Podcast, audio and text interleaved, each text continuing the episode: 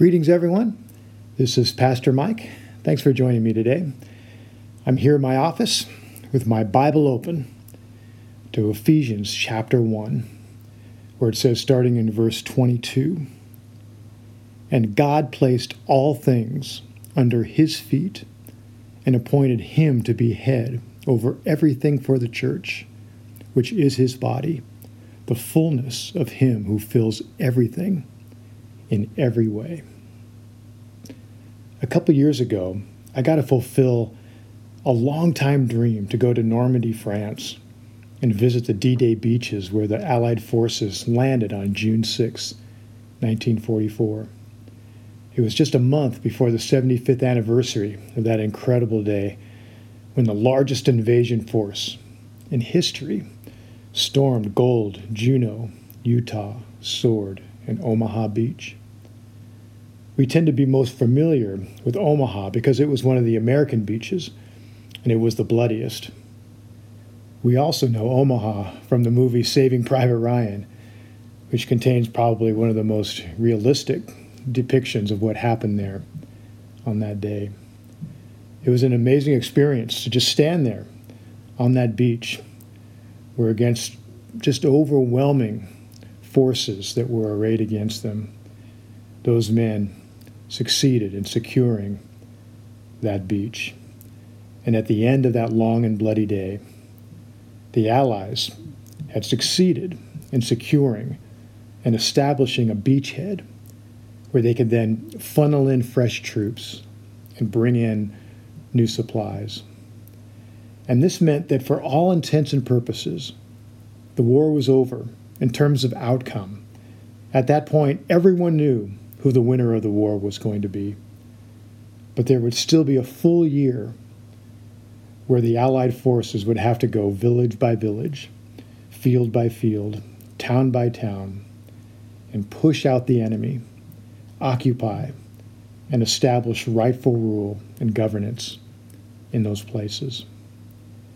This is a great picture of how the kingdom of God advances and expands on the earth. The war has been won. Victory has been secured by Jesus on the cross. The outcome has been determined.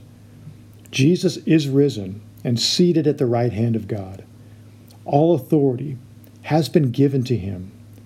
Our scripture today in Ephesians 1 declares that all things have been placed under the feet of Jesus Christ. But while Jesus has the right to reign positionally, he is in the process of establishing his rule practically, evicting the enemy who has usurped authority and occupied where he has been allowed to through sin and the worship of other gods. As Jesus occupies these places, he establishes his kingdom where his will is done on earth as it is in heaven. Remember, spiritual warfare revolves around the question of who will rule practically in any given person or place. Lordship for me personally means first appropriating Christ's victory on the cross for my life, repenting of sin, voiding the jurisdiction of the enemy that I allowed through my sin and through unforgiveness. I void that jurisdiction. I cancel it by the blood of Jesus. And then inviting Jesus to now occupy and reign in every part of my life by offering myself to Him and in walking in the Spirit, which is the application of His reign in my life, moment by moment, day by day. Jesus now occupies as He fills everything in every way. But now, how does the kingdom expand from there? How do we apply this to our homes, or our business, or our neighborhood, or our city, or for that matter, for our nation.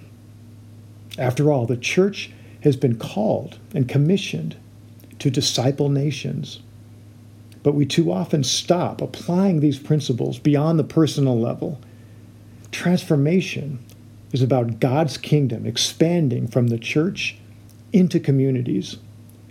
The people of Israel were called to occupy a land that had already been promised to them God said to Joshua in Joshua chapter 1 Everywhere that the sole of your foot shall tread, that have I given to you. In the same way, Jesus has been promised nations. Psalm 2, verses 7 and 8, is this great prophetic messianic psalm that says, You are my son. Today I have become your father. Ask me, and I will make the nations your inheritance, the ends of the earth your possession. Isaiah 60 declares, Nations will come to your light, and kings to the brightness of your dawn. Revelation chapter 7 records that there will be people from every tribe and nation who have been redeemed by the Lamb, worshiping before the throne of God.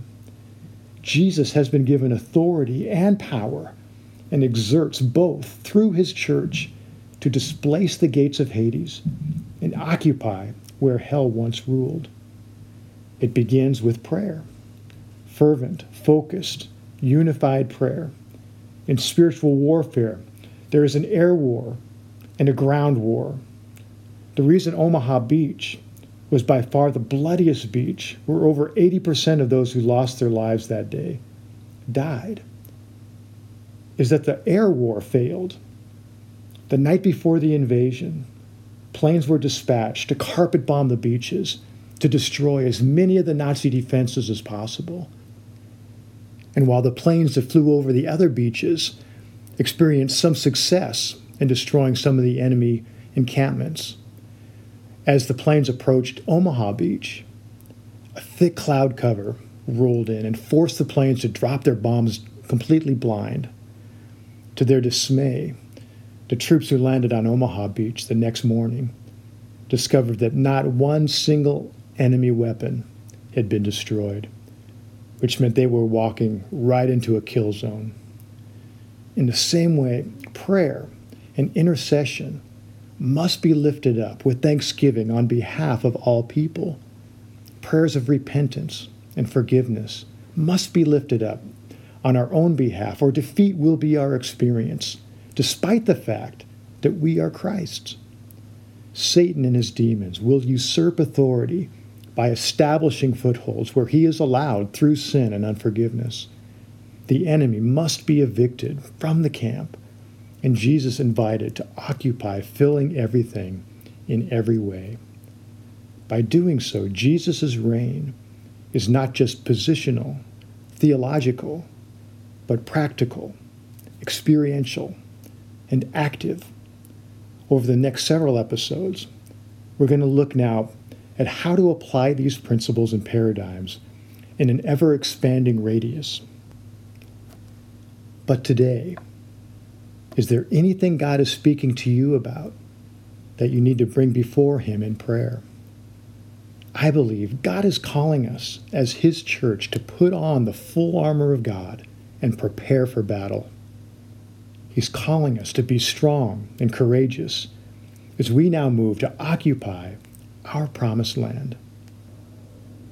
Like they did on D Day, we start by establishing that beachhead for the kingdom of God. Our lives become a beachhead where God's will is done on earth as it is in heaven. Once that beachhead is established, the work of expanding the kingdom into enemy occupied territories begin.